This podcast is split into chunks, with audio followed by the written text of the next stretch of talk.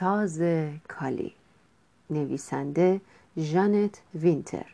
ترجمه عذرا جوزدانی.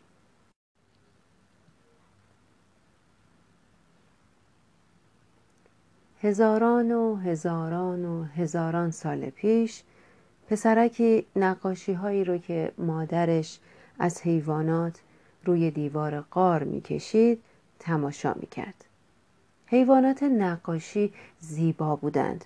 درست مثل حیواناتی که در دشت ها دیده بود.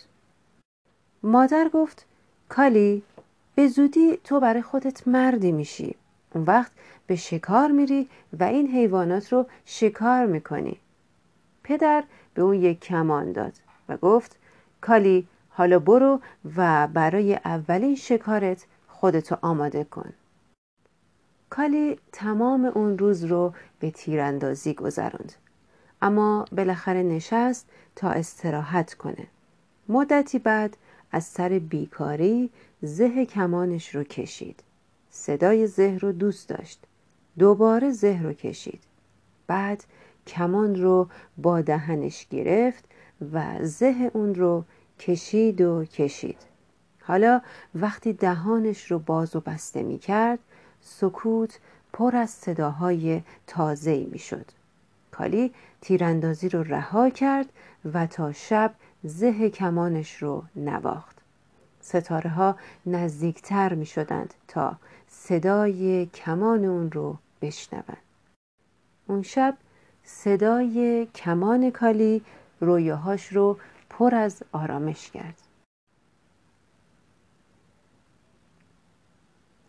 هر روز کالی از خونه بیرون می‌رفت تا تیراندازی تمرین کنه و هر روز وقتی از غار دور می‌شد تیرهاش رو زمین میذاشت کمانش رو به دهان می‌گرفت و زه اون رو می‌کشید.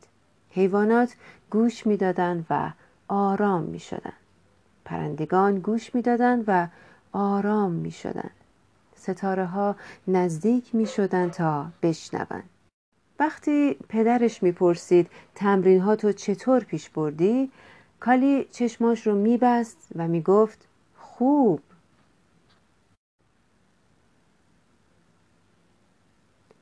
روز شکار بزرگ کالی به خورشید نگاه کرد که داشت طلوع می کرد. زه کمانش محکم بود و تیرهاش تیز.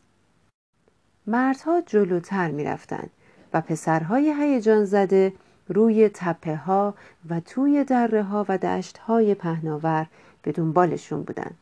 سرانجام رهبر گروه حیواناتی را در دوردست نشان داد.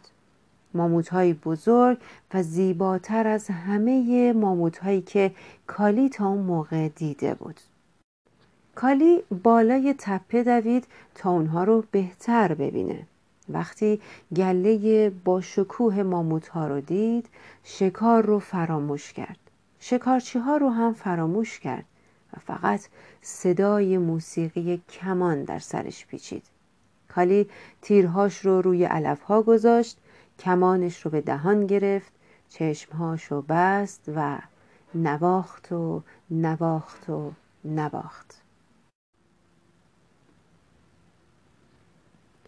وقتی چشماش رو باز کرد ماموت ها اونقدر نزدیک بودن که می‌تونست به اونها دست بزنه.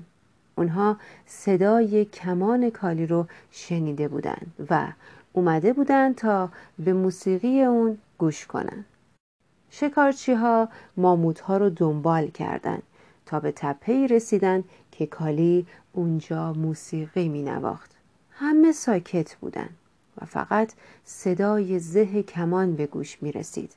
شکارچی ها تیر و کمان هاشون رو به زمین گذاشتن و گوش کردند. کالی ماموت ها رو نمی کشت. اونها رو با تیر و کمان جادو می کرد. مادر کالی وقتی ماجرای قدرت جادویی پسرش رو شنید با خاک و گیاهان زمین رنگهای تازه‌ای درست کرد و درباره ساز کالی نقاشی تازه‌ای کشید. کالی به نقاشی مادرش افتخار می‌کرد.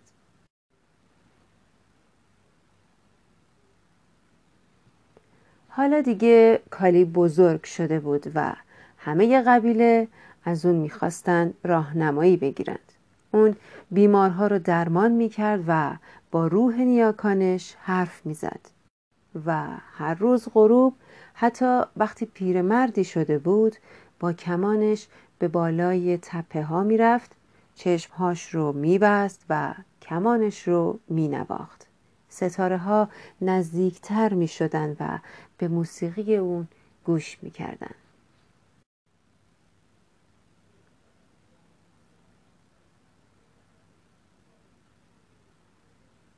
بله بچه های عزیزم. کالی قصه ما در حالی که می‌تونست از تیر و کمانش برای شکار کردن و از بین بردن یه موجود استفاده کنه این کارو نکرد. انتخاب کرد تا از کمانش استفاده دیگه ای کنه و به کمک اون باعث آرامش و خوشحالی موجودات اطرافش بشه.